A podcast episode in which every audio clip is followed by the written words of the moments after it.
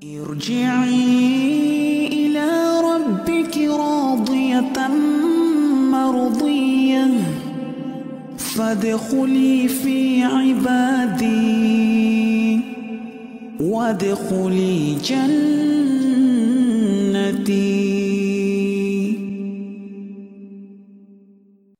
السلام عليكم ورحمة الله وبركاته. ورحمة الله وبركاته.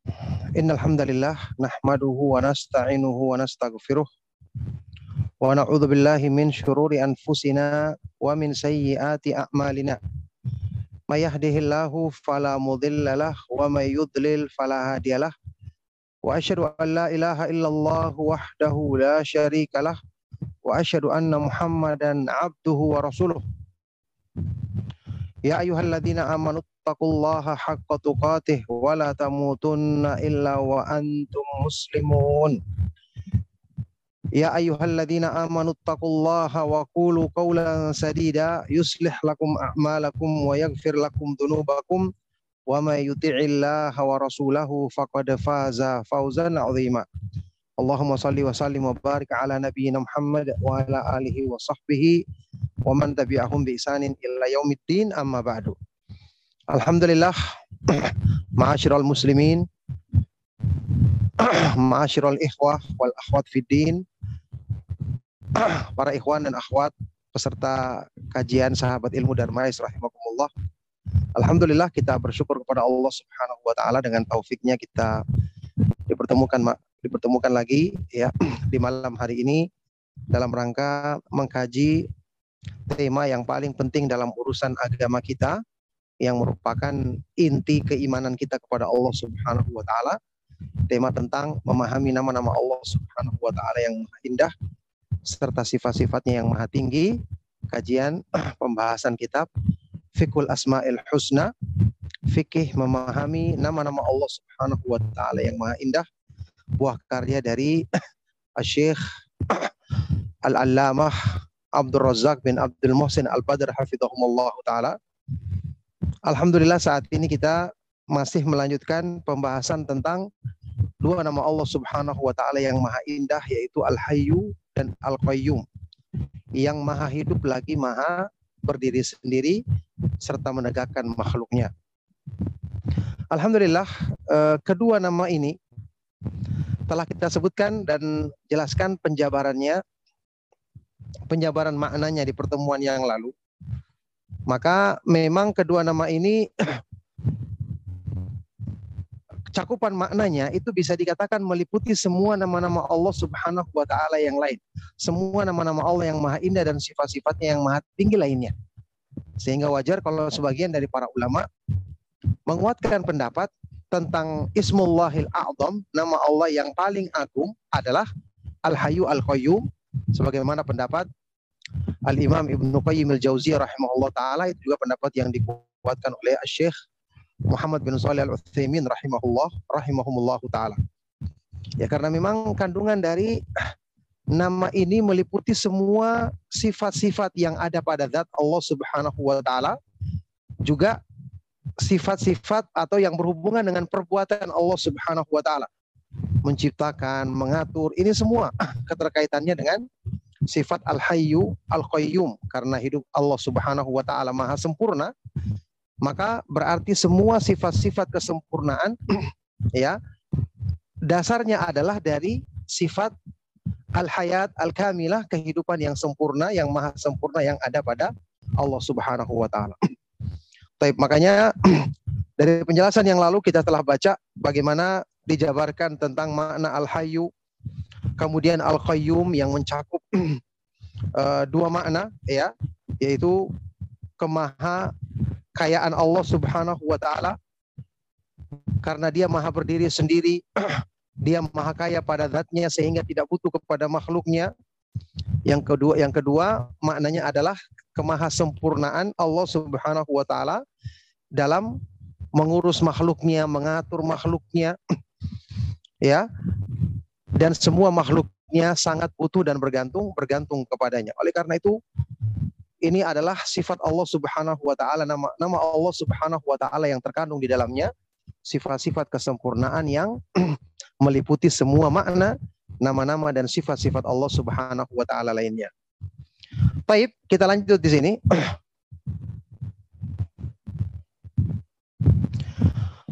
Kata Syekh Abdul Razak hafizahullah taala selanjutnya, wa mimma taqaddama yu'lamu anna hadainil ismaini al-hayyu wal al-hayyul qayyum humal jami'ani li ma'anil asma'il husna wa alaihima madarul asma'il husna. Dari penjelasan yang lalu diketahui bahwa kedua nama ini, kedua nama Allah yang Maha Indah ini Al-Hayyu dan Al-Qayyum keduanya benar-benar al-jami'ani menghimpun semua makna. Menghimpun semua makna nama-nama Allah Subhanahu wa taala yang maha indah lainnya. Dan poros dari makna nama-nama Allah semua berkisar pada dua nama ini. Wa ilaihi ma tarji'u ma'aniha jami'iha. Tarji'u ma'aniha jami'uha dan kepada keduanya lah kembali semua makna nama-nama Allah Subhanahu wa taala yang lain. Id jami'u sifat sifatil bari subhanahu raji'atun ila hadainil ismaini karena semua sifat-sifat Allah Subhanahu wa taala Sang Maha Pencipta kembali kedua kepada kedua nama Allah Subhanahu wa taala yang Maha Indah ini. Jadi memang ya Bapak Ibu ikhwan dan akhwat fiddin rahimakumullah. Para peserta kajian sahabat ilmu Darmais rahimakumullah. Memang kalau kita bahas tentang nama-nama Allah Subhanahu wa taala yang maha indah, kita akan dapati nama-nama yang seperti ini. Kemarin waktu kita bahas nama Allah, kandungannya meliputi semua nama-nama Allah Subhanahu wa taala yang maha indah lainnya, sifat-sifatnya yang maha tinggi lainnya. Kemudian Ar-Rab juga seperti itu. Ar-Rahman juga seperti itu. Al-Hayyu Al-Qayyum juga seperti itu. Karena memang yang kita bicarakan ini semua sifat-sifat kesempurnaan. Sifat-sifat kemahamuliaan. ya, kan sudah pernah kita sebutkan manusia sifat-sifat yang lainnya, perbuatan-perbuatan lainnya yang dia bisa kerjakan dengan sempurna, ini kan tergantung dari kondisi hidupnya dia. Ya, dipengaruhi dengan kondisi hidupnya. Orang tidak akan bisa bekerja dengan baik, berpikir dengan baik, beraktivitas dengan benar, tenaganya prima. Kalau seandainya ada yang terganggu dalam hidupnya, misalnya kesehatannya sedang menurun, kondisi fisiknya sedang bermasalah, atau mungkin dia sedang capek, ya, pokoknya yang yang jelas tidak tidak berjalan dengan normal hidupnya, mungkin dia sedang ngantuk, mungkin dia sedang malas karena tubuhnya lemas atau yang lain, maka itu akan mempengaruhi sifat-sifat yang lain dalam yang berhubungan dengan aktivitas hidupnya. Ini contoh manusia. Padahal manusia jelas tidak sempurna. Ya, manusia tetap butuh yang namanya istirahat. Adapun Allah Subhanahu wa taala tidak butuh. Makanya di sinilah ada sebagian dari nama-nama Allah Subhanahu wa taala yang sempurna untuk manusia karena sesuai dengan keadaan manusia, tapi Allah Subhanahu wa taala kesempurnaan justru bukan dengan hal tersebut. Contoh misalnya, Maha Esa atau Maha Tunggal. Allah Subhanahu wa taala Al-Ahad, Al-Wahid, Maha Esa, Maha Tunggal. Ya. Ini untuk Allah Subhanahu wa taala Maha sempurna karena Allah tidak butuh kepada yang lain. Kalau manusia ini justru kekurangan. justru kekurangan. Orang yang hidup sendirian kan dianggap orang aneh. Atau mungkin orang yang ya mungkin terjadi pada sebagian orang tentu ini bukan merupakan celaan pada asalnya, tapi ini adalah sesuatu yang dipandang di mata manusia kekurangan. Ya ini misalnya orang yang sendirian, tidak punya keturunan misalnya. ya.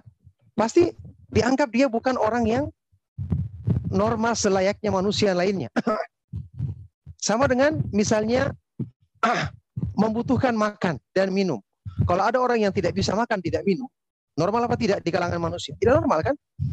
Tapi Allah Subhanahu wa taala karena sempurnanya kemaha kayaannya, kemaha tidak butuhannya kepada makhluk, dia tidak butuh makan, tidak butuh minum. Ya. Semua makhluk malah yang butuh kepada dia. Orang misalnya manusia tidak tidak bisa tidur, tidak bisa istirahat. Ini jelas tidak normal kan di kalangan manusia. Orang yang sakit berarti. Ada yang tidak beres pada dirinya. Karena memang pada zatnya manusia dia butuh kepada hal-hal yang seperti ini. Karena kekurangan dalam sifat hidupnya. Keterbatasan dalam sifat hidupnya. Adapun Allah Subhanahu wa taala karena dia adalah Al-Hayyu, Kamilul Hayati, Al-Hayatul Kamilah. Ya, kehidupannya maha sempurna, tidak ada kekurangan padanya dari semua sudut dan pertimbangan sehingga Allah tidak butuh tidur, tidak butuh, tidak mengantuk, la ta'khudhuhu sinatu wala naum. Kemudian wa mamassana min lugub, kami tidak ditimpa rasa capek karena sempurnanya kehidupan Allah Subhanahu wa taala sehingga maha sempurna kekuatannya, kemaha perkasaannya, kemaha mampuannya, semua sifat-sifatnya maha sempurna. Jadi memang kalau ketika ketika kita membahas tentang nama-nama Allah, ya kita memang harus siapkan hati kita untuk selalu menampung makna yang maha tinggi, maha agung, maha besar. Memang sekarang ini saatnya kita benar-benar memasukkan kemaha-agungan, kemaha-besaran Allah Subhanahu wa taala untuk menempati tempat yang paling banyak di hati kita. Inilah saatnya kita mencurahkan kekaguman kita yang sesungguhnya kepada Allah Subhanahu wa taala karena dialah yang memang pantas untuk kita agungkan, kita muliakan, kita cintai disebabkan karena kesempurnaan sifat-sifatnya, kemahatinggian nama-nama dan sifat-sifatnya. Kemahatinggian nama-nama dan sifat-sifatnya. Jadi ketika kita bahas seperti ini kita jangan kaget. Oh, kenapa semua nama Allah? Nama Allah ini kok semua kembali lagi kepadanya semua kandungan makna nama-nama dan sifat lainnya. Kenapa juga ini seperti ini? Karena akan ada lagi seperti Al-Hamid, Maha terpuji. Kan semua Allah. Namanya semua Maha terpuji, semua sifatnya Maha terpuji. Al-Azim, Maha agung. Semua nama Allah agung. Semua sifatnya Maha agung. Iya kan? Perbuatan-perbuatan Allah semua Maha agung. nah, kemudian nanti Al-Majid, Maha mulia, Al-Karim. Semua akan seperti itu. Karena memang kita sedang membahas zat yang kemahaagungannya, kemahatinggiannya maha sempurna.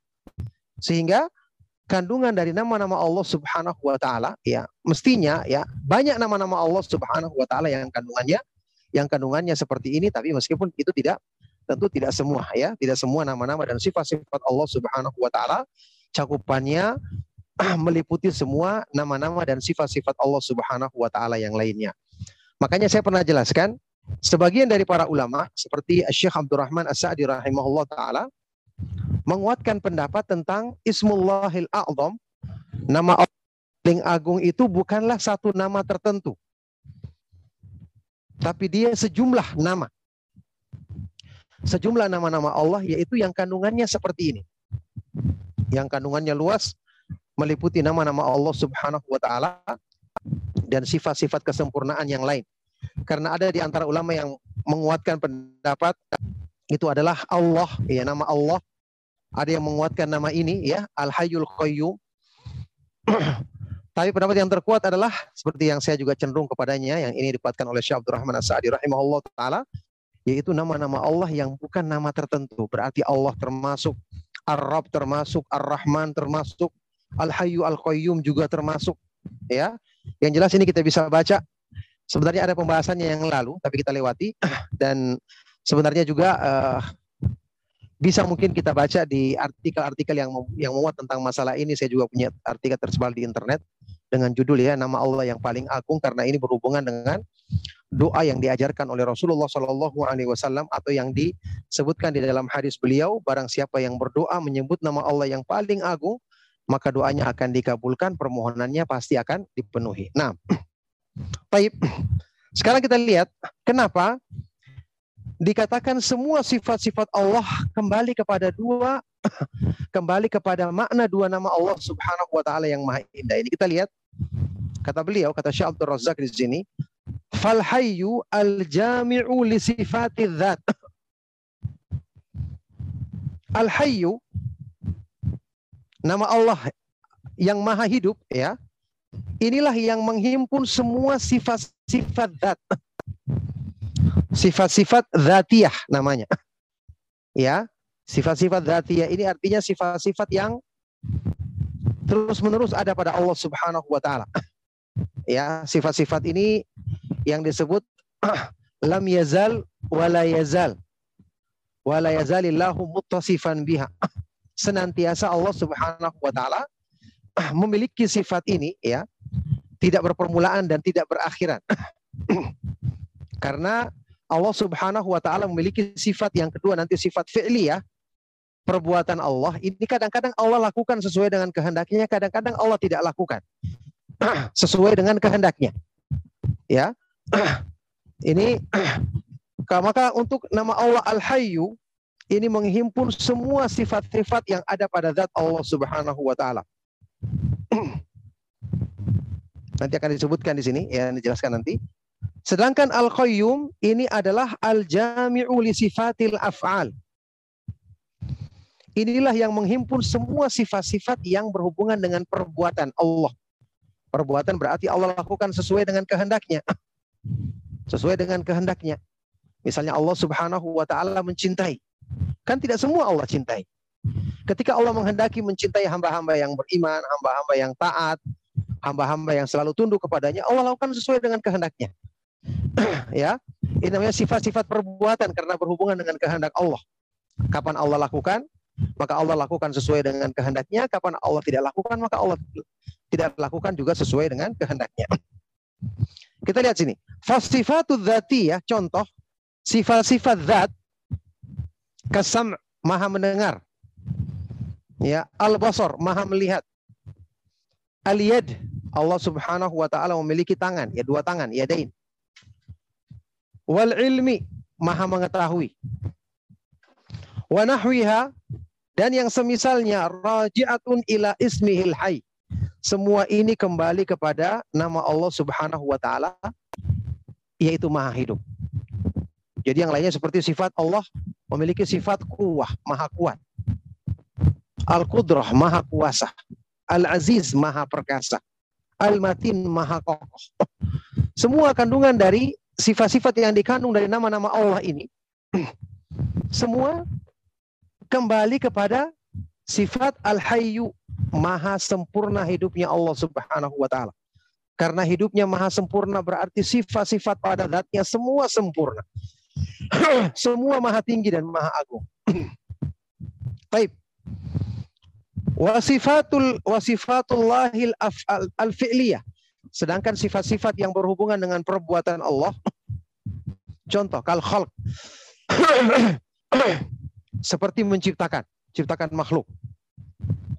Wal rizq, memberikan rezeki kepada makhluk. Wal in'am, memberikan nikmat. Ini kan Allah lakukan sesuai dengan kehendaknya.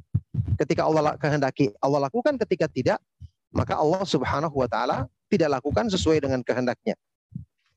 Wal ihya, menghidupkan. Wal imata, mematikan. Ya kan tidak semua orang dimatikan oleh Allah Subhanahu wa taala sekaligus ya kan ketika Allah kehendaki matikan makhluk ini Allah matikan Allah wafatkan dia ketika Allah kehendaki biarkan hidup maka dibiarkan hidup Taib wa tadbiran mengatur alam semesta semua sifat-sifat ini rajaat ya Taib apa ini wal imatati dan mematikan wa nahwiha dan yang semisalnya raji'atun ila ismihil qayyum. Semua kembali kepada makna nama Allah Subhanahu wa taala Al-Qayyum, Maha menegakkan. Maha menegakkan. Jadi semua sifat Allah wajar kembali kepada dua makna dua nama Allah Subhanahu wa taala yang maha indah ini. Nanti akan dijelaskan Ibnu Qayyim menyebutkan rahasia yang terkandung dari kedua nama ini kenapa sangat sesuai dengan doa permohonan yang disampaikan oleh Rasulullah Shallallahu Alaihi Wasallam ketika meminta pertolongan kepada Allah Subhanahu Wa Taala menyebutkan dua nama ini ya Hayyu ya Qayyum birahmatika astaghitsu wahai Allah yang maha hidup yang maha menegakkan makhluknya dengan ya dengan namamu aku memohon pertolongan dengan rahmatmu aku memohon pertolongan ini karena hubungannya dengan sifat-sifat kesempurnaan Allah Subhanahu wa taala pada zatnya dan juga pada perbuatan-perbuatan yang Allah lakukan sesuai dengan sesuai dengan kehendaknya. Nah, baik. Kita lihat.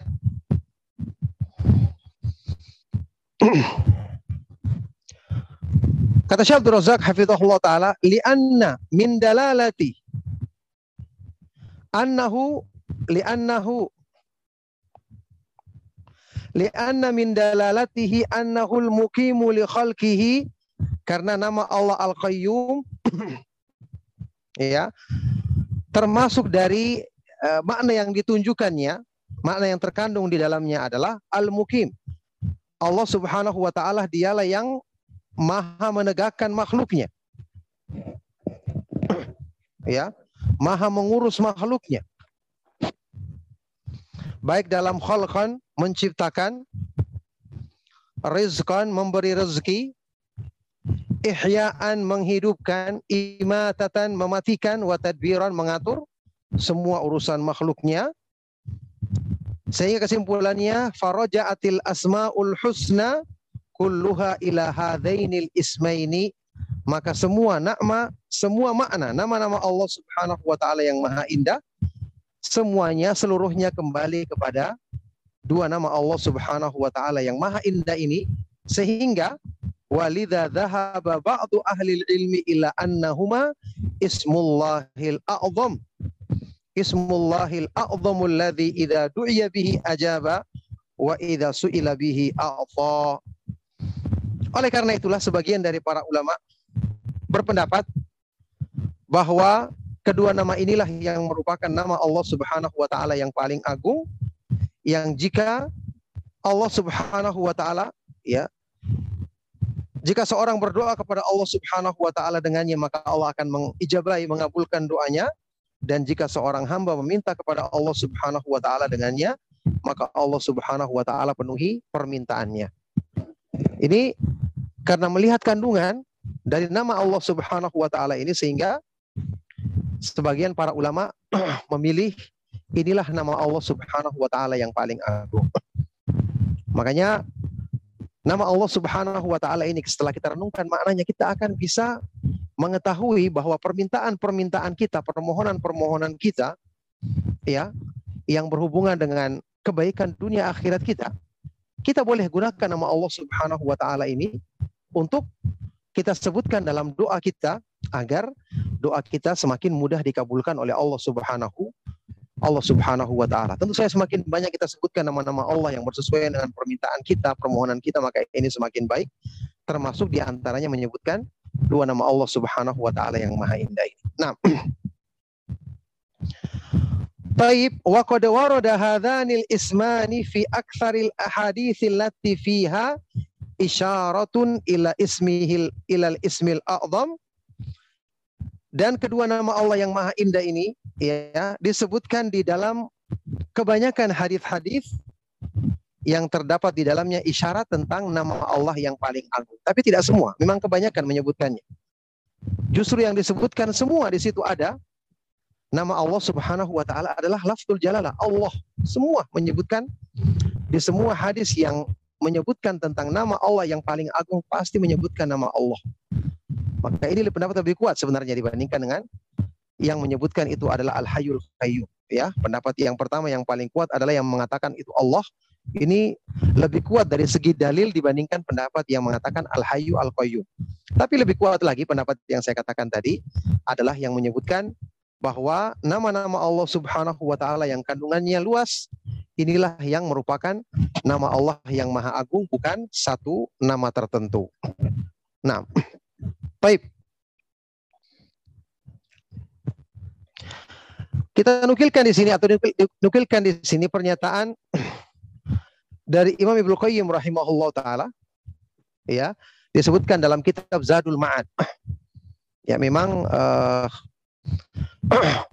para ikhwan dan akhwat fiddin rahimakumullah kebanyakan di sini uh, Syekh akan menukil pernyataan-pernyataan dari Al-Imam Ibnu Qayyim rahimahullah taala atau Syekhul Islam Ibnu Taimiyah rahimahullah taala, kemudian juga sebagian dari para ulama ahli tafsir yang memberikan perhatian untuk menjelaskan sisi-sisi kemahaindahan nama-nama dan sifat-sifat Allah Subhanahu wa taala. Memang uh, akan dapat kita dapati banyak kita dapati banyak seperti di dalam tafsir Ibnu Katsir misalnya terkadang juga beliau sebutkan Tapi yang lebih sering membahas tentang masalah ini adalah Syekh Abdurrahman bin Nasir As-Sa'di rahimahullah taala dengan tafsir beliau yang terkenal yang sudah ada terjemahannya ya. Taisirul Karimir Rahman fi tafsiri kalamil mannan. Ini beliau banyak menjelaskan tentang sisi-sisi yang berhubungan dengan makna kemahaindahan nama-nama Allah dan kemahasempurnaan sifat-sifatnya dan ini istimewa ya ketika tafsir memberikan perhatian terhadap sisi yang seperti ini ini akan menjadikan keimanan kita kepada Allah Subhanahu wa taala jelas semakin kuat. Menumbuhkan kecintaan kita, pengagungan kita kepada Allah Subhanahu wa taala semakin semakin besar. Oleh karena itu ini termasuk kitab tafsir yang sangat-sangat direkomendasikan untuk kita punya ya kalau kita ingin eh, membaca merenungkan kandungannya yang tentu ini akan menjadi sebab akan menguatkan keimanan kita keimanan kita kepada Allah Subhanahu wa taala. Nah, barakallahu fikum. Ibnu Qayyim rahimahullah taala berkata,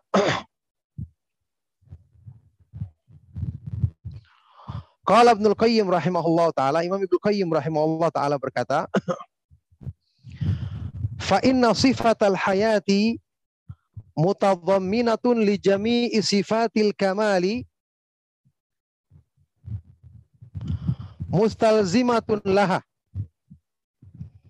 Sesungguhnya sifat maha hidup ya yang terkandung di dalam nama Al-Hayyu. Sifat maha hidup ini mutadhamminatun terkandung di dalamnya semua sifat-sifat kesempurnaan dan mustalzimatun laha. Memang konsekuensinya adalah itu. Mengandung konsekuensi sifat-sifat semua sifat-sifat kesempurnaan. Sedangkan wasifatul qayyumiyah, wasifatul qayyumiyati mutadhamminatun li jami'i sifatil af'ali. Sifat qayyumiyah dari nama Allah Al-Qayyum, ya sifat maha menegakkan makhluknya, ini mengandung semua sifat-sifat perbuatan Allah. Kalau tadi sifat-sifat kesempurnaan yang ada pada zat Allah ini mengandung terkandung di dalamnya di dalam Al-Qayyum sifat-sifat perbuatan Allah Subhanahu wa taala yang maha terpuji. Walihadza kana ismullahil a'zam alladhi idza du'iya bihi ajaba wa idza su'ila bihi a'ta huwa ismul hayy al hayyul qayyum wa ismul hayyul qayyum. Oleh karena itulah nama Allah Subhanahu wa taala yang paling agung, Ismullahil A'zam, yang jika Allah jika seorang di berdoa kepada Allah dengannya, maka Allah akan kabulkan. Dan jika seorang hamba meminta kepada Allah dengannya, maka Allah penuhi permintaannya. Itulah nama Allah Subhanahu wa taala, Al-Hayyu Al-Qayyum. Maka subhanallah ini sudut pandang yang disampaikan oleh Ibnu Qayyim rahimahullah taala berdasarkan makna yang tadi kita jelaskan sehingga beliau menguatkan pendapat yang tadi kita sebutkan bahwa Al-Hayyu Al-Qayyum adalah nama Allah Subhanahu wa taala yang paling yang paling agung. Nah, di tempat yang lain di kitab As-Sawa'iqul Mursalah beliau berkata Ibnu Qayyim rahimahullah taala berkata, "Ismullahil a'zam fi hatainil ayataini." Ayatil Kursi wa Fatihati Ali Imran. Lishtimalihima ala sifatil hayatil mutadamminati li jami'is sifati wa sifatil qayyumiyati al mutadhamminati li jami'il af'al. Beliau Ibnu Qayyim rahimahullah taala berkata, nama Allah yang paling agung terhad, terdapat di dua ayat ini. Pertama di, di surat uh, di ayatul kursi di surat Al-Baqarah 255 ya. Allahu la ilaha illa huwal hayyul qayyum. Ayat yang pertama jelas ya. ya, di ayat kursi, di awal ayat ayat kursi yang kedua di pembukaan surat Ali Imran. ya. Listimalihima karena kedua nama ini mengandung sifat al-hayat, maha hidup yang terkandung di dalamnya semua sifat-sifat kesempurnaan dan juga mengandung sifat qayyumiyah ya Allah Maha menegakkan semua urusan makhluknya yang mengandung semua sifat-sifat perbuatan Allah Subhanahu wa taala yang maha terpuji. Jadi Al-Hayyu Al-Qayyum demikian agung kandungannya seperti yang diterangkan oleh Ibnu Qayyim rahimahullah taala dan para ulama yang lainnya sehingga nama ini benar-benar memang ketika kita merenungkan kandungannya, ketika kita memikirkan kandungan maknanya benar-benar menjadikan kita semakin tunduk kepada Allah Subhanahu wa taala semakin mengarahkan segala kebutuhan kita, ketergantungan kita hanya hanya kepadanya. Nah,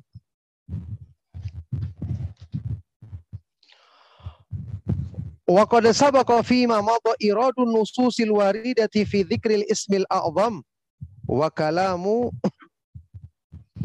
wa ahli ilmi fi dalalatiha di penjelasan yang lalu ya telah disebutkan nukilan dari dalil-dalil dari hadis-hadis Rasulullah SAW yang menyebutkan nama Allah yang paling agung serta penjelasan para ulama tentang makna hadis-hadis tersebut. Ini tentu termasuk bagian yang kita langkai ya di bagian pengantar dari kitab ini. Yang jelas saya sudah terangkan secara uh, ringkas tentang kesimpulan dari pendapat para ulama tentang uh, apakah nama Allah Subhanahu wa taala yang manakah di antara nama Allah Subhanahu wa taala yang disebut sebagai Ismullahil A'zam, nama Allah Subhanahu wa taala yang paling agung.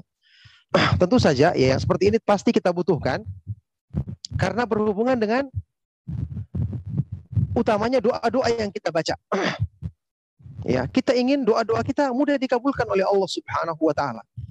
Di samping kita perhatian, menunjukkan kita perhatian dan serius dengan doa kita. Dan ini sebab termasuk sebab utama doa kita dikabulkan oleh Allah Subhanahu wa taala. Karena gimana mungkin Allah akan penuhi permintaan kita?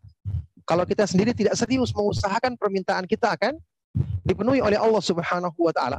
Ya maka kita mengetahui yang seperti ini agar kita ungkapkan dalam doa kita agar kita ungkapkan di dalam doa kita makanya kalau seandainya kita bisa kumpulkan apa yang saya pernah terangkan mungkin di kajian yang lalu beberapa lafat yang bisa kita jadikan sebagai pembuka doa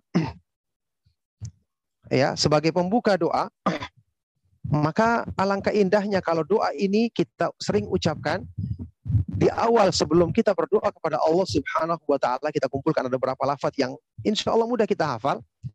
Setiap kita ingin berdoa dengan sungguh-sungguh kepada Allah kita mulai dengan membaca kalimat-kalimat ini ya karena di situ dijamin oleh Rasulullah Shallallahu Alaihi Wasallam bahwa doa ini orang yang mengucapkan kalimat atau ucapan-ucapan ini, lafat-lafat doa ini dijanjikan pengabulan oleh Allah Subhanahu Wa Taala. Di antaranya hadis-hadis yang menyebutkan tentang terkandungnya ya sebagian dari doa-doa tersebut nama Allah Subhanahu Wa Taala yang paling agung atau atau Ismullahil A'zam nama Allah Subhanahu Wa Taala yang paling agung. Nah, Taib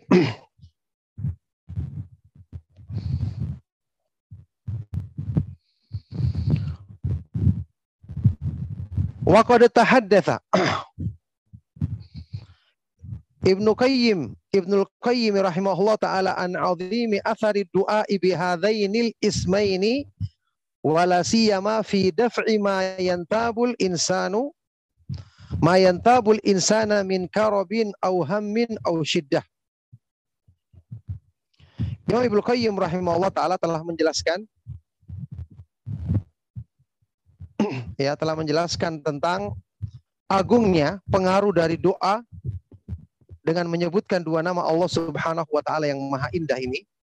Terutama dalam hal menolak atau mencegah hal-hal yang menimpa seorang manusia berupa karob ya kesusahan kegundahan atau hal-hal yang sulit dihadapinya. Bagaimana pengaruh dari dua nama ini? Kalau kita baca dengan benar kita renungkan dengan benar kita ucapkan dalam doa kita maka bisa menghilangkan keburukan-keburukan tersebut. nah, kalau rahimahullahu taala Ibnu Qayyim rahimahullah taala berkata, Baik. Wa fi ta'thiri qawlihi ya hayyu ya qayyum bi rahmatika astaghitsu. Ya. Dan ya pengaruh besarnya pengaruh dengan menyebutkan nama ini dalam doa yang disebutkan di dalam hadis Rasulullah Shallallahu Alaihi Wasallam Ya Hayyu Ya Qayyum bi rahmatika astaghitsu wahai Allah yang maha hidup dan maha menegakkan makhluknya dengan rahmatmu aku memohon pertolongan. Ini tentu hadis yang disebutkan uh, di dalam riwayat yang dalam Sunan Tirmidzi ya pada asal hadis ini terdapat kelemahan dalam sanatnya.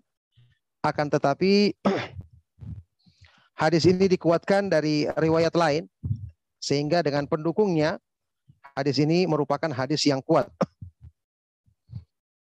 ya paling tidak dia derajatnya hasan bisa dijadikan sebagai argumentasi jadi bagaimana pengaruh dari penyebutan dua nama Allah Subhanahu wa taala yang maha indah ini sehingga Rasulullah SAW mengucapkan doa ini fi daf'i hadha da'i munasabatun badi'ah. Ya. Dalam hal menolak penyakit ini terdapat satu kesesuaian yang sangat mengagumkan kata beliau. Fa inna sifatal hayati mutadhamminatun li jami'i sifatil kamali mustalzimatun laha wa sifatul qayyumiyati mutadhamminatun li jami'i sifatil af'al. Ini sama seperti yang lalu kita sudah terangkan kemarin eh, tadi ya bahwa sifat al-hayah maha hidup al-hayatu terkandung di dalamnya semua sifat-sifat kesempurnaan dan itu merupakan konsekuensinya Sedangkan sifat qayyumiyah dari nama Allah Al-Qayyum, sifat maha menegakkan, mengandung sifat semua sifat-sifat perbuatan Allah Subhanahu wa taala. Kata beliau, "Walihada kana ismullahil a'zam alladhi idza du'iya bihi ajaba wa idza su'ila bihi a'ta huwa ismal hayyil qayyum." Oleh karena itu, nama Allah Subhanahu wa taala yang paling agung yang jika seorang hamba berdoa dengannya maka akan dikabulkan. Jika seorang hamba meminta dengannya maka akan diberikan permintaannya adalah nama Allah Al-Hayyu Al-Qayyum. Ini kata Ibnu Qayyim rahimahullah taala. Beliau jelaskan al-hayatu tamatu tadadu jami al-asqami wal alam. Perhatikan kesesuaiannya. Ini yang kata beliau, kehidupan yang sempurna ini akan bisa menolak semua rasa sakit, semua penyakit dan hal-hal yang menyakitkan bagi manusia. Ya, ini pendekatan pahamnya ya walillahil masalul a'la tentu saja Allah Subhanahu wa taala memiliki sifat-sifat yang maha tinggi.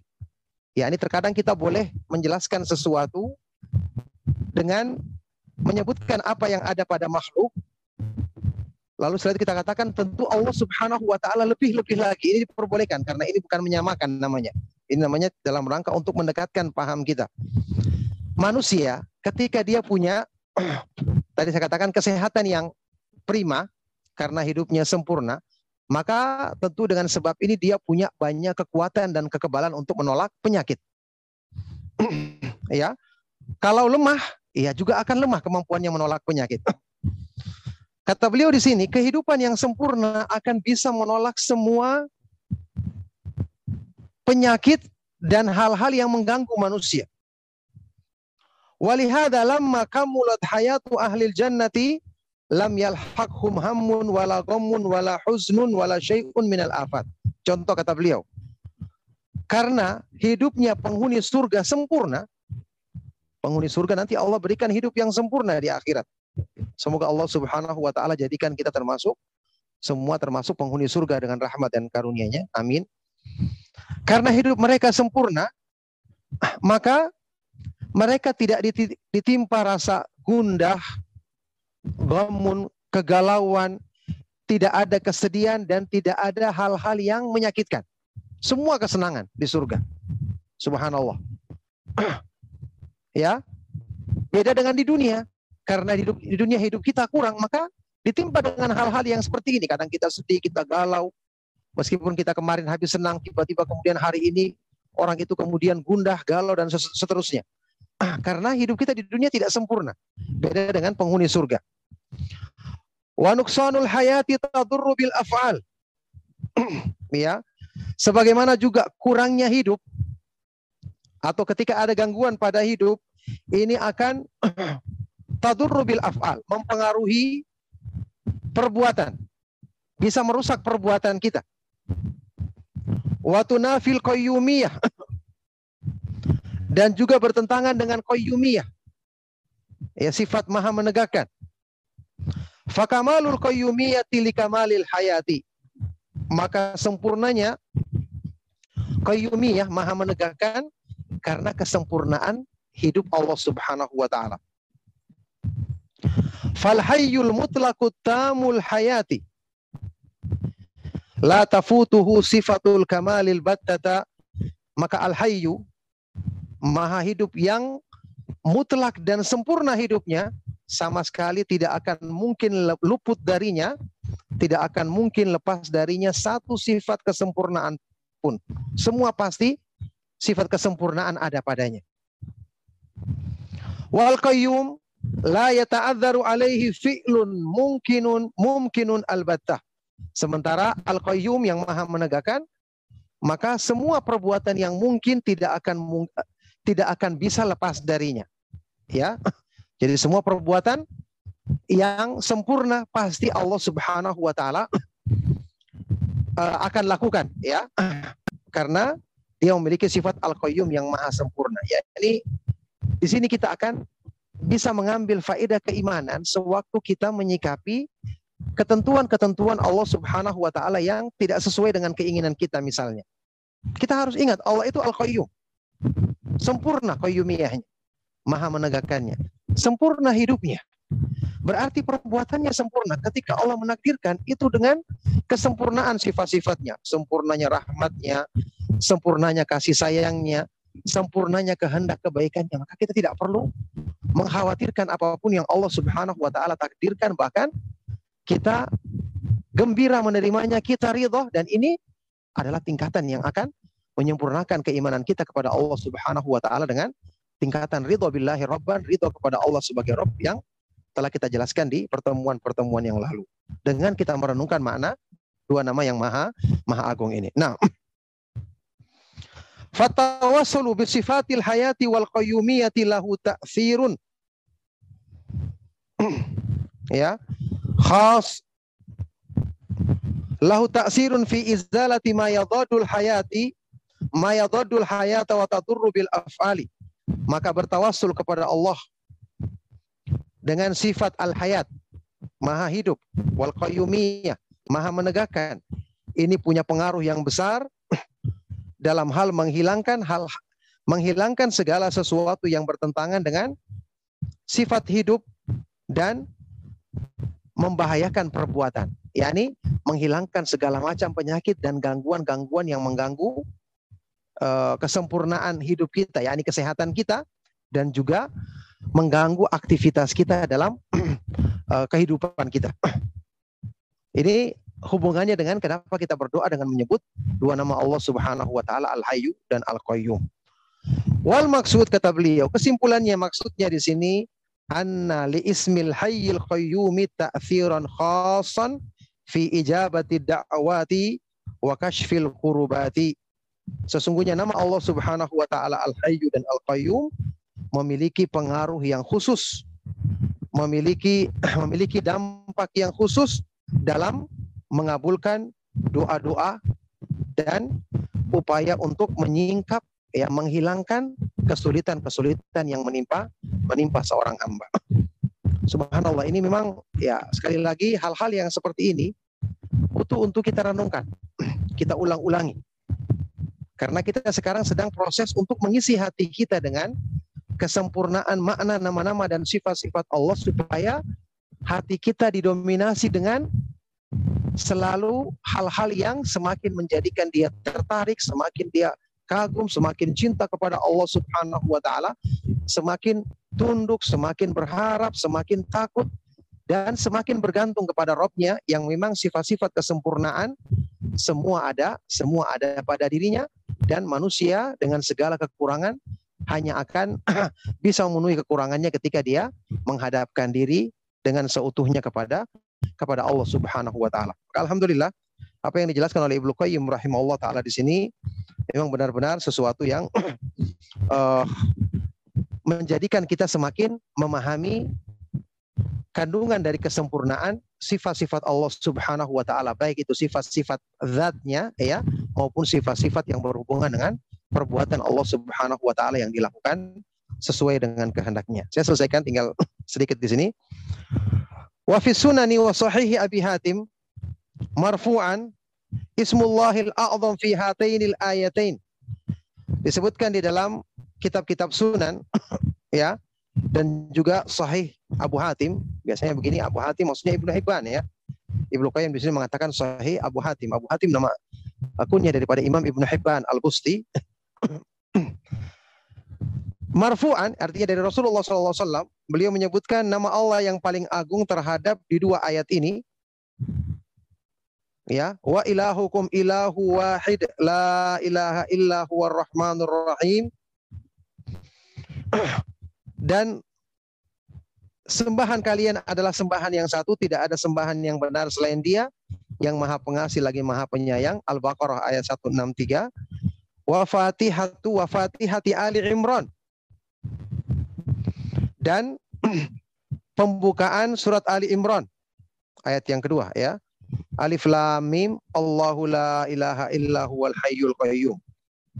Alif lam mim Allah tidak ada sembahan yang benar kecuali Dia yang maha hidup lagi maha menegakkan makhluknya. At-Tirmidzi mengatakan hadis ini hasan sahih. Tapi dalam hadis ini uh, sebenarnya ada kelemahan ya, ada kelemahan Meskipun bagian yang kedua itu ada pendukungnya, tapi tetap ada kelemahan dalam hadis ini ada rawi yang lemah. Nah.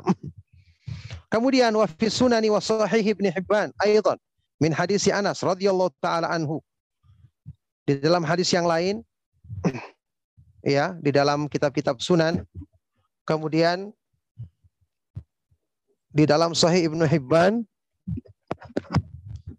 ya dalam kitab-kitab Sunan dan Sahih Ibnu Hibban.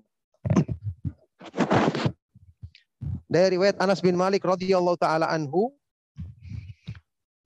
anna rajulan da'a faqala. Ada seorang yang berdoa dia mengucapkan dalam doanya Allahumma inni as'aluka bi anna lakal hamda la ilaha illa anta al-mannan badi as-samawati wal ard ya dzal jalali wal ikram ya hayyu ya qayyum Faqala Nabi SAW laqad da'a Allah bi ismihil a'zam alladhi idza du'iya bihi ajaba wa idza su'ila bihi a'ta. Ada seorang yang berdoa dan berkata dalam doanya, "Ya Allah, sungguhnya aku mohon kepadamu." Ya. Dengan sesungguhnya Engkau uh, Maha segala puji bagimu, tidak ada sembahan yang benar kecuali Engkau ya Allah, Al-Mannan yang Maha memberi karunia, maha menciptakan langit-langit dan bumi, maha memiliki keagungan dan kemuliaan, yang maha hidup lagi maha berdiri sendiri. Kemudian dia mengucapkan doanya. Setelah mendengar ini Rasulullah SAW bersabda, Laqad Allah bismihil a'zam alladhi idha du'iya bihi ajaba wa idha su'ila bihi a'ta. Sungguh orang ini telah berdoa kepada Allah dengan namanya yang paling agung, yang jika seorang hamba berdoa dengannya akan dikabulkan, jika meminta kepadanya maka akan Allah berikan permintaannya. Ini hadis sanatnya baik. ya sanatnya sahih. Yang seperti ini disebutkan di dalam beberapa hadis Rasulullah SAW. Ini yang saya maksudkan tadi. Kalau kita hafal pembukaan doa seperti ini, yang kemudian setelah itu kita ucapkan permintaan kita, maka ini termasuk kita menggunakan lafat yang dijamin pengabulannya oleh Allah Subhanahu wa taala. Makanya ini yang saya katakan tadi kalau kita kumpulkan ya ini sangat baik sekali dan saya pernah mengumpulkannya ya di dalam bentuk file di situ. Mungkin ada sebagian panitia kajian yang saya pernah kasih, yang mudah-mudahan nanti juga kalau saya tidak lupa, saya bisa kirimkan nanti bisa ke panitia nanti disebar. uh, mudah-mudahan bisa bermanfaat atau coba saya saya cari kembali uh, file-file tersebut. Mungkin juga ada di handphone nanti saya kirimkan mungkin lewat WA. Nah, Baik. Wa yu'akkidu ma qarrarahu rahimahullah ma rawahu Tirmidzi fi jami'ihi ya. Dan apa yang diterangkan oleh Ibnu Qayyim rahimahullah taala di sini juga dikuatkan dengan sebuah hadis yang diriwayatkan dalam Sunan At-Tirmidzi atau Jami At-Tirmidzi. Dan hadis ini ada kelemahan tapi didukung dari riwayat lain ya. Dari riwayat Anas bin Malik radhiyallahu taala anhu ini yang ada kelemahan. Adapun riwayat yang mendukungnya adalah riwayat dari Ibnu Mas'ud radhiyallahu taala anhu. bahwa Nabi Shallallahu Alaihi Wasallam idza karabahu amrun jika mengalami satu hal yang menyusahkan beliau mengalami satu hal yang menyusahkan beliau maka beliau berdoa dengan doa ini ya hayyu ya qayyum bi rahmatika astaghitsu wahai Allah yang maha hidup dan maha menegakkan makhluknya dengan rahmatmu aku mohon pertolongan wa kullu dzalika yadullu ala idhami sya'ni hadainil ismaini wa jalalati qadrihima wa ma yaqtadiyanihi minadh-dhulli wal khudu. Semua ini menunjukkan agungnya ya kedudukan dua nama Allah yang maha agung ini, yang maha indah ini serta besarnya kandungannya ya yang terkandung di dalam kedua nama ini makna merendahkan diri dan ketundukan seorang hamba. Allah Subhanahu wa taala berfirman di surat Thaha ayat 111, "Wa anatil wujuhu lil hayyil qayyum wa qad khaba man hamala dhulma." dan semua wajah-wajah tertunduk kepada Allah Subhanahu wa taala yang Maha hidup dan Maha berdiri sendiri. Maha menegakkan makhluknya dan sungguh merugilah orang-orang yang membawa membawa kezaliman pada hari kiamat nanti. Subhanallah ini selesai penjelasan yang disampaikan oleh Syekh Abdul Razak hafizahullah taala tentang makna dari dua nama Allah Subhanahu wa taala Al-Hayyu dan Al-Qayyum. Semoga apa yang kita bahas bermanfaat dan menjadi sebab kebaikan bagi kita semua. Alhamdulillah Mudah-mudahan kita bisa mengambil uh, perenungan yang baik dari memahami dua nama Allah Subhanahu wa taala yang Maha Indah ini. Saya persilakan di waktu yang masih ada untuk kita isi dengan tanya jawab ya. Sallallahu wasallam barak ala nabiyina Muhammad wa ala alihi wa sahbihi ajma'in walhamdulillahi rabbil alamin. Nah, silakan. Alhamdulillahirrahmanirrahim. Barakallahu fiik Ustaz atas uh, penyampaian materi yang insya Allah menambah pengetahuan kita dan uh, kecintaan kita pada Allah Subhanahu wa taala melalui nama-namanya yang indah dan sifat-sifatnya yang maha sempurna. Uh, baik Ustaz, ada beberapa pertanyaan yang sudah ada di kolom chat. Kemudian juga kami ingatkan juga kalau ada jamaah sekalian yang ingin bertanya secara langsung kepada Ustadz Abdullah Taslim kami persilakan untuk uh, menggunakan fasilitas resen. Nanti akan uh, saya bacakan bergantian dan kesempatan juga untuk yang resen. Uh, sebelumnya Ustadz mohon izin Afwan, uh, ada beberapa pertanyaan sebenarnya yang mungkin Ustadz sudah uh, jelaskan di kajian-kajian sesi-sesi sebelumnya atau juga ada uh, pertanyaan yang mungkin sudah dipertanyakan oleh jamaah-jamaah lain kita sebelumnya karena beberapa kajian uh, ada selalu jamaah-jamaah yang baru ikut di sesi ini atau di sesi Oh iya iya. Ya insya Allah Insya Allah nggak apa-apa ya. Insya Allah apa Alhamdulillah. Baik, kesempatan pertama kami berikan kepada uh, saudari kita yang sudah mengangkat tangan resen. Silakan kami persilakan. Aki atau Ukti Ryan, silakan. Silakan di unmute. Assalamualaikum Ustaz. Waalaikumsalam warahmatullahi wabarakatuh. Silakan. Ustaz, ini ada anak bertanya. Kan Allah SWT itu memiliki sifat salbiah yang terdiri pada zatiyah dan fi'liyahnya Allah. Nah, sifat fi'liyahnya Allah SWT ini kan disebutkan itu uh, tata'allaku bimasyiatihi insya'a fa'alaha wa yaf'alha.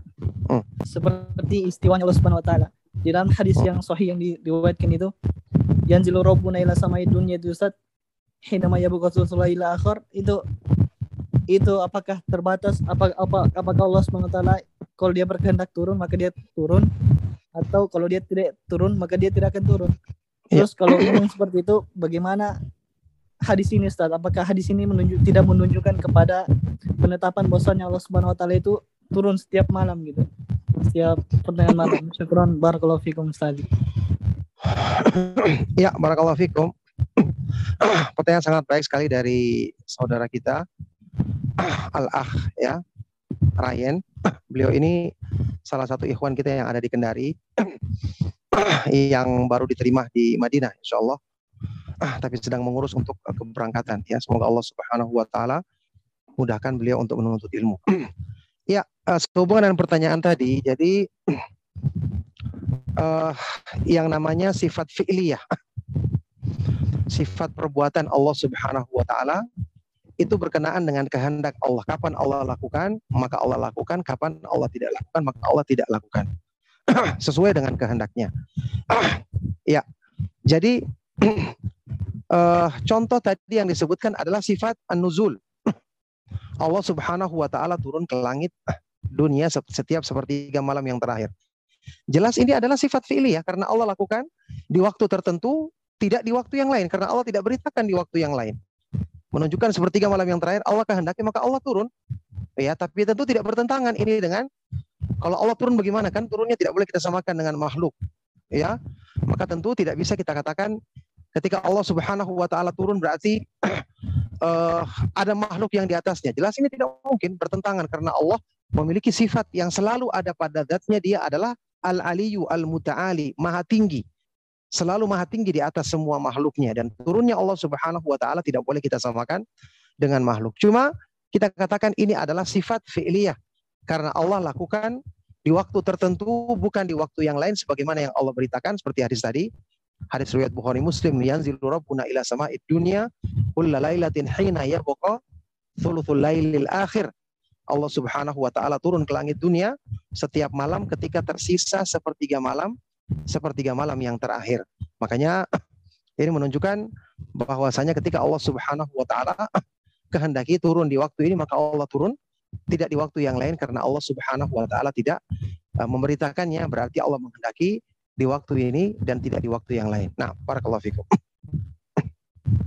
Alhamdulillah, wa Uh, menyambung dengan pertanyaan ini kan kita ada perputaran waktu seiring dengan pergantian siang dan malam ya. rotasi bumi itu uh, bagaimana Apa berarti ya. Allah turun di tempat tertentu nanti dua sepertiga malam terakhir di tempat yang lain gitu lalu ya barakallahu fikum Pak pertanyaan yang baik sekali semoga Allah Subhanahu wa taala melimpahkan kebaikan kepada antum dan kepada penanya sebelumnya tadi dan juga untuk kita semua.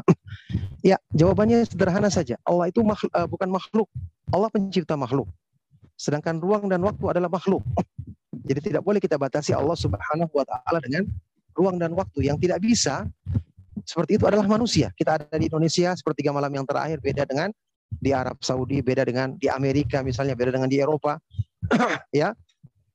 Maka tidak bisa kalau makhluk. Allah Subhanahu wa taala tidak bisa kita batasi dengan makhluk, ya kan? tidak bisa kita batasi dengan ruang dan waktu. Berarti kita katakan ketika kita ada di Eropa seperti tiga malam yang terakhir, ketika itu Allah turun ke langit dunia. Sewaktu kita berada di Amerika seperti tiga malam yang terakhir, ketika itu Allah turun ke langit dunia. Sewaktu kita di Indonesia seperti tiga malam yang terakhir, ketika itu Allah turun. Semua, ya kita yakini sesuai dengan apa yang diberitakan oleh Rasulullah Shallallahu Alaihi Wasallam dan Allah Subhanahu Wa Taala dialah yang meliputi makhluk dan makhluk tidak bisa meliputi Allah Subhanahu Wa Taala. Nah, barakallahu. Alhamdulillah, Baik, untuk kesempatan yang kedua, kami berikan kesempatan untuk Umu Kosi yang sudah resen juga. Assalamualaikum warahmatullahi wabarakatuh. Waalaikumsalam. Silakan Ibu. Terima kasih untuk Pak Moderator. Ustadz, uh, tentang pengabulan nah, ini apakah termasuk hadis bahwa Allah Taala mengabulkan doa banyak dengan ada tiga cara ya saya yang pertama langsung dari musibah yang dengan perkataan itu atau senilai permintaan tersebut atau disimpan diberikan di akhirat apa maaf maaf ini kurang jelas saya kurang jelas tadi dari awal sampai sekarang. Iya, kurang betul. jelas katanya. Bisa ya. mohon diulang dengan pelan-pelan atau mungkin dibesarkan volumenya. Iya, iya. Maaf, maaf. Ya, baik. Apakah sudah terdengar? Ya, dengar-dengar. Alhamdulillah. Iya Ustadz, jadi uh, tentang keutamaan nama Ya Hayu Ya Koyum dalam doa ya. ini, apakah pengabulannya itu terkait dengan hadis cara Allah Ta'ala dalam mengabulkan doa? Kan yang pertama itu kalau misalnya diberikan. Terus yang kedua dihindarkan ya, ya. dari uh, musibah ya. yang senilai. Terus yang ketiga disimpan di akhirat. Apakah itu ya. termasuk? Jadi ketika misalnya kita tidak mendapatkan itu bisa jadi ada dua di dua nilai di dua poin lain gitu. Ya, ya itu aja. Terima kasih. Ya, barakallahu fiik pertanyaan yang sangat baik sekali dari beliau. dari ibu yang bertanya tadi semoga Allah Subhanahu wa taala senantiasa melimpahkan kebaikan dan rahmatnya kepada beliau dan kepada kita semua. Iya. Jadi pengabulan doa ya makna pengabulan doa memang seperti apa yang disebutkan di dalam hadis riwayat Imam Muslim yang tadi Ibu isyaratkan itu sabda Rasulullah sallallahu alaihi wasallam ma min muslimin yad'u bida'watin laisa fiha ithmun wala qati'atu rahimin illa a'tahu Allah ihda thalath tidaklah seorang muslim tidak ada seorang muslim pun yang berdoa kepada Allah. Dengan satu doa yang tidak ada pada padanya dosa atau memutuskan hubungan silaturahim hubungan dengan kerabat keluarganya kecuali Allah berikan salah satu dari tiga pertama dari tiga perkara. Imma ayu ajilalahu da'watahu bisa disegerakan pengabulan doanya. Wa imma an yusrifa anhu minasu imislaha wa imma an yadakhiraha lahu fil akhirah atau disimpankan untuknya sebagai kebaikan di akhirat wa imma an yusrifa anhu minasu imislaha atau dipalingkan darinya satu keburukan yang semisal dengannya. Berhubungan dengan masalah ini pengampunan dan ingat tiga hal ini semuanya baik. Dan yang paling tahu yang terbaik di antara tiga hal ini untuk kita adalah Allah Subhanahu wa taala. ya. Sekarang kalau kita berdoa dengan Al-Hayyu Al-Qayyum, kemudian Allah kabulkan, misalnya sesuai dengan permintaan kita kan Allah Maha mengetahui bahwa pengabulan permintaan hamba ini segera itu yang terbaik. Karena yang Maha mengetahui tentang semua keadaan adalah Allah Subhanahu wa taala. Atau misalnya dipalingkan dari kita keburukan. Masya Allah keburukan dalam urusan agama kalau menimpa seseorang bisa rusak agamanya, bisa hilang imannya. Naudzubillah min Atau dijadikan baginya tabungan di akhirat. Alangkah butuhnya kita dengan tabungan kebaikan pahala di akhirat nanti. Maka pengabulan ini adalah sebaik-baik. Dan semua kembali kepada pilihan Allah karena pilihannya lah yang terbaik untuk untuk kita. Oleh karena itu dengan kita berdoa dan sungguh-sungguh berdoa dan mendapatkan pengabulan yang seperti ini sungguh-sungguh ini sangat sangat besar artinya bagi bagi kita. Yang pasti kita berdoa kepada Allah kita tidak akan rugi karena kita dapatkan pahala. Paling tidak kita dapatkan pahala dengan doa itu sendiri kemudian dengan doa kita melatih tauhid kita yang sesungguhnya karena dalam berdoa berarti kita merendahkan diri kepada Allah. Kita mengakui rasa butuh kita kepada Allah. Kita mengetahui kekurangan diri kita dan menempatkan pemenuhan segala ke kekurangan kita, kelemahan kita kepada Allah yang maha kaya, yang maha kuat dan maha perkasa, yang maha kuasa untuk memberikan kebutuhan hambanya. Ini sudah perwujudan tauhid yang sempurna yang kita selalu latih dalam doa kita. Sudah kita sebutkan hakikat tauhid adalah menjadikan hati kita selalu tergantung kepada Allah Subhanahu wa taala. Ibnu Taimiyah rahimahullah taala mengatakan, ini saya ulang beberapa kali ya, inna asla syirki wa qaidatahu allati buniya 'alaiha ta'alluq bi ta'alluq bi ghairillah. Sesungguhnya asal kesyirikan dan pondasi syirik yang semua bangunan syirik dia dibangun di atasnya adalah at-ta'alluq bi ghairillah selalu terikat atau tergantung kepada selain Allah Subhanahu wa taala. Maka doa ini sebaik-baik ibadah yang kita selalu melatih diri kita untuk menyandarkan kita, menggantungkan hati kita kepada Allah Subhanahu wa taala. Inilah latihan menyempurnakan tauhid yang sesungguhnya terdapat di dalam doa. Makanya uh, sahabat yang mulia uh, Umar ibn Khattab radhiyallahu taala anhu pernah menyebutkan tentang manfaat dari banyak berdoa. Kata beliau, "Inilah ahmilu hammal ijabati walakin hammat doa." saya tidak membawa keinginan hanya untuk dikabulkan saja. Tapi yang saya bawa adalah keinginan untuk terus berdoa. Maksudnya motivasi saya bukan hanya sekedar di, dikabulkan, tapi saya termotivasi untuk ter, terus berdoa. Ya. Ah, kata beliau saya walakin hamad doa. Ah, ya. Fa idza ulhimta doa fa innal ijabata takunu ma'ahu. Karena kalau kamu sudah diilhamkan untuk semangat berdoa. Insya Allah pengabulan dari Allah akan menyertai doa-doa yang yang antum sampaikan atau yang antum panjatkan tersebut. Jadi dengan kita berdoa saja, ini sudah merupakan pertanda kita akan dikabulkan karena semangat kita berdoa menunjukkan kesungguhan kita minta kepada Allah dan Allah akan berikan pengabulan sesuai dengan kesungguhan permohonan hamba kepadanya. Nah, barakallahu fiik. Waalaikumsalam barakallahu Alhamdulillah atas jawabannya Ustaz. Masih kita lanjutkan masih ada beberapa pertanyaan dari kalau Silakan. Ya. Bismillahirrahmanirrahim. Assalamualaikum warahmatullahi wabarakatuh. Waalaikumsalam.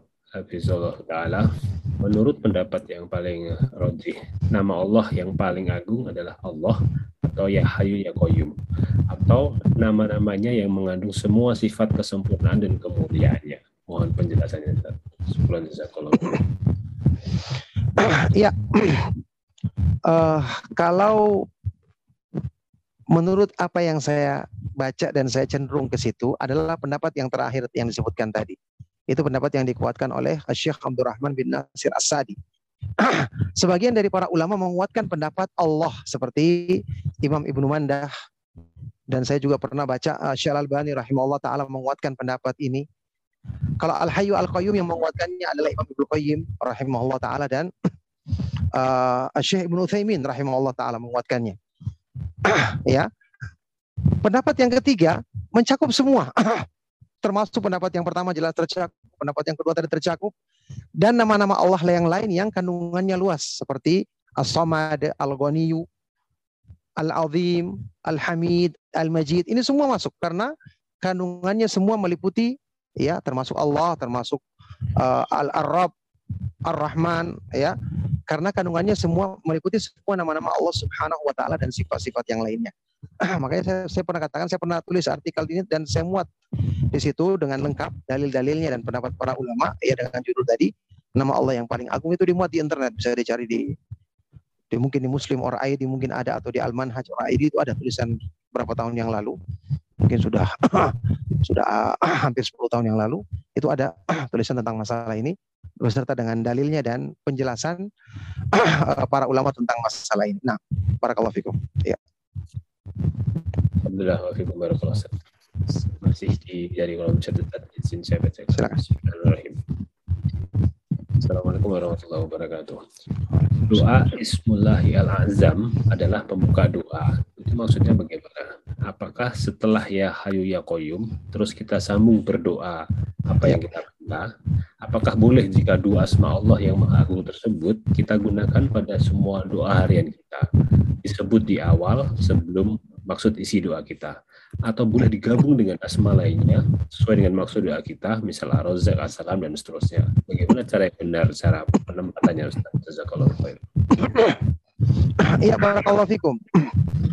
Uh, boleh kita ucapkan satu boleh kita gabung semua sesuai dengan permintaan kita. Jadi doa ini kan sudah kita pernah sebutkan sebab-sebab pengabulan doa itu kan banyak semakin banyak kita kumpulkan semakin besar peluang dikabulkan Kan kalau kita misalnya ada uh, memuji-muji Allah, memudahkan terkabulnya doa, memulai dengan salawat, memulai dengan terkabulnya doa. Ada waktu-waktu dikabulkan doa antara adzan dan iqamah sepertiga malam yang terakhir, di saat terakhir di hari Jumat, ah, ketika berbuka puasa, ketika safar misalnya, ya. Kalau bayangkan kita kumpulkan sebab ini semakin banyak, berarti kan doa peluang kita doa kita kan semakin besar pula. Jadi kalau bisa kita kumpulkan semakin banyak, misalnya sebelum berdoa kita berwudhu dulu. Ini tidak wajib tapi lebih utama. Kita menghadap kiblat. Ya, sebelum kita berdoa kita lakukan amal-amal soleh, amal-amal kebaikan. Kita baca Al-Quran dulu misalnya, kita bersedekah dulu kan, masya Allah. Kita sudah dalam keadaan melakukan perbuatan yang diridhoi oleh Allah Subhanahu Wa Taala. Insya Allah baru kita berdoa. Ini kan luar biasa. Sampai-sampai di dalam kitab Ad-Da'wa Dawa Ibnu Qayyim rahimahullah taala ketika menyebutkan bahwa doa yang terkumpul padanya banyak sebab-sebab pengabulan doa kata beliau doa ini la yakadu yurat hampir-hampir tidak akan ditolak oleh Allah karena terkumpul sekian banyak sebab-sebab iya satu saya di antaranya mungkin sudah menjadikan doa kita terkabul apalagi kalau kita kumpulkan sampai 10 sebab luar biasa ini salah satu di antara bentuk kesungguhan kita untuk berdoa kepada Allah Subhanahu wa taala yang menjadi sebab Allah Subhanahu wa taala memudahkan pengabulannya insyaallah. Nah, barakallahu fikum. Assalamualaikum warahmatullahi Alhamdulillah. Sekaligus juga menjawab barusan pertanyaan yang sudah ada ini sebenarnya. Tapi ada pertanyaan lainnya juga. Izin saya bacakan. Assalamualaikum. Izin bertanya Ustadz. Apakah ya. doa yang kita panjatkan selama di dunia belum dikabulkan, apakah nanti Allah akan menggantikannya di akhirat ya? Uh, seperti apa yang kita mau? Jazakallah khair. Iya, barakallahu fikum kan sama dengan ibadah yang lain kan tidak semua diterima. Kalau doa tersebut memenuhi syarat ya untuk diterima oleh Allah Subhanahu wa taala maka kalau tidak dikabulkan di dunia ya seperti tadi kemungkinannya disimpan untuk pahala di akhirat atau dipaling jadikan untuk dipalingkan satu keburukan yang mesti menimpa kita yang semisal dengan dengan sebanding dengan doa tersebut. Itu bentuk pengabulan yang Allah janjikan di dalam hadis sahih riwayat Imam Muslim tadi. Tapi kan tidak semua doa dikabulkan. Itu masalahnya. ya sama dengan ibadah kita. Apakah semua ibadah akan menjadikan kita misalnya mendapatkan keutamaan pengampunan dosa kayak sholat mencegah dari perbuatan keji dan mungkir. Banyak orang sholat sekarang masih melakukan perbuatan keji dan mungkar. Bukan sholatnya yang salah tapi bagaimana dulu pelaksanaan sholatnya? Tidak sesuai dengan apa yang Allah Subhanahu wa taala gariskan dalam syariatnya. Menjadikan keutamaannya pun dia tidak dapatkan secara sempurna. Jadi kalau sholatnya dilaksanakan ikhlasnya benar sesuai dengan sunnah Rasulullah SAW, maka insya Allah sesuai dengan ini juga dia akan dapatkan keutamaan dari sholat tersebut. Sama doa juga seperti itu kan tidak semua doa dikabulkan permasalahannya. Ada doa yang dilakukan dengan lalai. Apa kata Rasulullah SAW? Wa alamu anna Allah la yastajibu du'aan min kulli qalbin ghafilin lahin. Ketahuilah sungguhnya Allah Subhanahu wa taala tidak akan mengijabai, mengabulkan doa dari hatinya orang yang lalai dan bermain-main, tidak perhatian dengan doanya. Ini juga doa namanya, tapi doanya yang orang yang lalai tidak dikabulkan oleh Allah Subhanahu wa taala, menunjukkan dia tidak perhatian dengan doanya. Bagaimana akan dikabulkan apa yang dia minta sementara dia sendiri tidak memberikan perhatian atau tidak merasa penting dengan permintaannya. Nah, barakallahu fikum. Alhamdulillah warahmatullahi Lanjut ke pertanyaan selanjutnya Ustaz. Assalamualaikum warahmatullahi wabarakatuh. Semoga Ustaz, tim sahabat ilmu dan mais dan kita semua yang mengikuti kajian ini selalu dalam lindungan Allah Subhanahu wa taala. Amin. Izin bertanya Ustaz, apakah keutamaan mempelajari dan memahami nama-nama Allah ini selain keutamaan kita untuk kita sebut atau bertawasul atas nama Allah dalam doa kita Ustaz? Barakallahu. Iya, ini sebenarnya sudah kita bahas kemarin secara panjang lebar sampai berapa sesi ya tentang keutamaan tersebut. Mungkin kalau ada rekaman bisa didengar kembali supaya lebih jelas dan lebih lengkap penjelasannya. Yang jelas uh, keutamaan mempelajari nama-nama Allah Subhanahu wa taala kesimpulannya adalah ini pembahasan yang paling agung, yang paling dibutuhkan, yang paling penting dalam agama kita. Kenapa? Karena yang dibahas ya materi yang dibahas dalam pembahasan ini adalah sesuatu yang paling agung yaitu Allah Subhanahu wa taala. Kata para ulama, syaraful ilmi tabi'un li syarafi ma'lumi. Kemuliaan satu ilmu itu mengikuti atau tergantung dari kemuliaan objek yang dipelajari dalam ilmu tersebut. Sekarang apakah ada yang lebih mulia dibandingkan Allah? Tidak ada.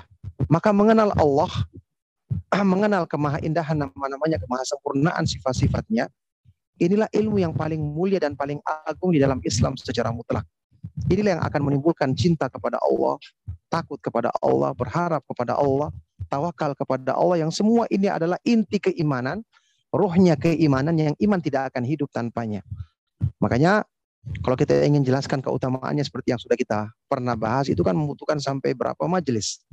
Mungkin lima atau lebih dari majelis yang lalu. Makanya bisa didengarkan kembali ya penjelasan yang mungkin ada rekamannya supaya lebih uh, rinci lagi dan memang kalau terjemahan kita baca terjemahannya juga ada penjelasan tersebut di bagian mukadimah bagian awal-awal dari penjelasan kitab uh, terjemahan kitab ini. Nah, barakallahu fikum. Waalaikumsalam. Nah, Ustaz, uh, kami ingatkan kembali kepada jamaah sekalian uh, berkaitan dengan kajian-kajian dan pertanyaan yang tadi disampaikan Ustaz bahwa hmm ada insya Allah rekamannya dan bisa diikuti di uh, media sosial sahabat di Mais. Selanjutnya ada satu pertanyaan yang di luar tema. Assalamualaikum Ustaz. Apakah batasan aurat ke abang sama dengan ke teman wanita? Kemudian uh, bagaimana kalau menolak ajakan suami camping itu salah satu dosa? Maksudnya takut nanti suami ngajak hubungan biologis, kan ribet cara junubnya. Syukuran kalau. Iya, batasan aurat eh, terhadap abang maksudnya kakak laki-laki mungkin ya, ya atau saudara laki-laki ya. Dengan teman wanita. Iya. uh, tentu saja seorang perempuan batasan auratnya dengan laki-laki yang bukan uh, yang mahramnya, yang mahramnya adalah uh, apa yang biasa dia tampakkan di hadapan mereka. Jadi mungkin uh, wajahnya jelas, mungkin rambutnya terbuka, ya. Tapi bagian-bagian yang merupakan uh, aurat bagi dirinya, ya, seperti tubuhnya, kemudian sampai uh, di uh, kakinya, sampai di bagian pahanya ke bawah, sampai di lututnya mungkin itu yang tentu tidak boleh ditampakkan. Tidak boleh ditampakkan ya. Ya. Itu juga itu juga sama yang di, dilakukan di hadapan perempuan yang lain kan ada uh, sebagian dari penjelasan para ulama yang uh, mengkritik ketika ada sebagian dari ulama ahli fikih yang menyebutkan batasan aurat perempuan dengan perempuan yang lain hanya terbatas pada uh, sama seperti laki-laki ya. Di antara lutut sampai pusarnya begitu. Ini diprotes oleh sebagian dari para ulama. Jadi bagaimana? Ya maaf ini kayak buah dadanya kelihatan bagian perutnya dan seterusnya. Ini kan tidak diperbolehkan maka beliau mengatakan ini tidak uh, tidak tepat kalau ada yang membatasi seperti ini karena bagian-bagian yang harus ditutupi bagian dada dan seterusnya ini yang tidak boleh diperlihatkan.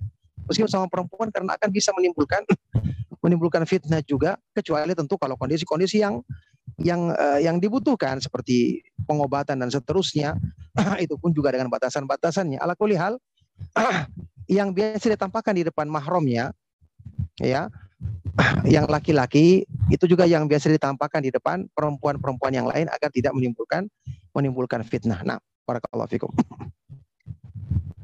Yang kedua tadi Ustaz bagaimana menolak ajakan suami untuk camping karena uh, iya. Ya, masalah yang berhubungan dengan camping ini perlu dilihat dulu bagaimana kondisi tempat camping tersebut. Ya, apakah itu tempat terbuka, kemudian masalah keamanannya. Kalau misalnya camping kemudian nginap di tempat yang aman, nginap di misalnya di uh, villa atau mungkin di tempat penginapan yang layak, maka tentu istri tidak pantas untuk menolaknya karena suami butuh untuk sama-sama dia apalagi tidak ada kebutuhan, tidak ada keperluan, ya. Ah, kalau di tempat-tempat yang memang ada jaminan tertutup atau yang lainnya, maka harusnya dia berusaha untuk ikut, ya. Ah, adapun kalau kami di tempat-tempat yang terbuka, tentu juga ini tidak tidak pantas, apalagi kalau ada teman yang lain, belum lagi nanti masalah bahayanya kenapa dia harus libatkan istrinya? Ya kecuali kalau kondisi-kondisi yang saya katakan tadi kondisinya aman tempat juga ada yang uh, tertutup misalnya tempat yang nginap yang baik dan kalaupun di tempat-tempat yang mungkin susah ya tentu suami akan bisa memahami kondisi istri ketika tidak bisa melayani kebutuhannya secara maksimal karena mengingat situasi. Makanya tentu ini harusnya di, di didiskusikan dengan baik ya Istri juga mungkin ketika menolak karena kondisi yang tidak mungkin kan tentu dengan cara yang baik sampaikan dengan alasan yang baik agar tidak menjadi sebab dia uh, dihukumi durhaka terhadap suaminya. Nah, barakallahu fikum. Masih ada satu atau dua pertanyaan lagi, insya Allah masih ada waktu ya, Alhamdulillah. Silakan. Assalamualaikum warahmatullahi wabarakatuh. Waalaikumsalam. Izin bertanya Ustadz, bagaimana hukumnya membayangkan atau mengimajinasikan nama-nama Allah ini pada saat kita membacanya dalam doa kita? Misalnya, Rahim sambil membayangkan nikmat sehat, kemudahan rezeki, dan lain-lain. Kemudian Al-Ghafar sambil membayangkan dosa-dosa yang pernah kita lakukan dan kita minta maaf atas, minta, minta ampun atasnya. Barakallahu fiqh. Ya, barakallahu fikum. Pertanyaan yang sangat baik sekali. ya. Semoga Allah Subhanahu wa taala senantiasa melimpahkan kebaikan kepada antum yang bertanya maupun penanya-penanya sebelumnya dan kepada kita semua. Ya, membayangkan atau mengimajinasikan di sini uh, yang saya ketahui tidak pernah diajarkan oleh para ulama kita ketika kita diperintahkan untuk merenungkan tentang makna nama nama dan sifat-sifat Allah. Tidak perlu dengan imajinasi karena bisa jadi nanti ada yang salah. Contoh kayak tadi. Kita membayangkan dosa-dosa yang kita yang kalau kita perbuat. Kalau dosa ini sesuatu yang dulu kita sukai malah akan membahayakan kan. Kita akan teringat lagi maka kita nanti akan uh, merenungkan sambil merasa suka dengannya kan ini bahaya seperti ini. tidak benar. Jadi cukup dengan kita merenungkan maknanya, tidak perlu kita bayangkan. kita merenungkan maknanya ya maksudnya tidak perlu kita mengimajinasikan sampai detail, kita bayangkan, kita renungkan kandungan maknanya saja. Kita renungkan kandungan maknanya, oh maknanya ini saya mohon ampun atas dosa-dosa saya yang lalu. kita ingat dosa-dosa kita, kita sebutkan bahwa saya pernah berbuat gini, ya Allah ampuni dosa ini. Kita rinci lebih bagus. Kalau kita ingin mohon ampun kepada Allah maka dirinci itu lebih bagus. Yang tidak bisa kita rinci sebutkan secara umum ya, yang kita sengaja maupun kita sengaja, yang kita ingat maupun tidak ingat, yang kita sadari maupun tidak sadari dan seterusnya. Itu lebih bagus lagi. Ala hal eh, hal-hal yang berhubungan dengan imajinasi tadi kan saya katakan ada yang tidak dibenarkan karena akan mengingatkan kita pada sesuatu yang buruk, maka cukup kita renungkan kandungan maknanya. Para kalau Nah. Barakallah. Alhamdulillah Ustaz. Jazakallah khair atas Bapak. Ya, Bismillahirrahmanirrahim. Assalamualaikum warahmatullahi wabarakatuh. Waalaikumsalam. Semoga Ustadz, keluarga, tim beserta peserta taklim malam ini dilimpahkan rahmat dan keberkahan oleh Allah Subhanahu wa taala. Amin amin. Izin bertanya Ustadz, jika dalam berdoa terburu-buru karena suatu kondisi yang dilanjutkan dalam waktu lainnya, apakah termasuk adab dalam berdoa?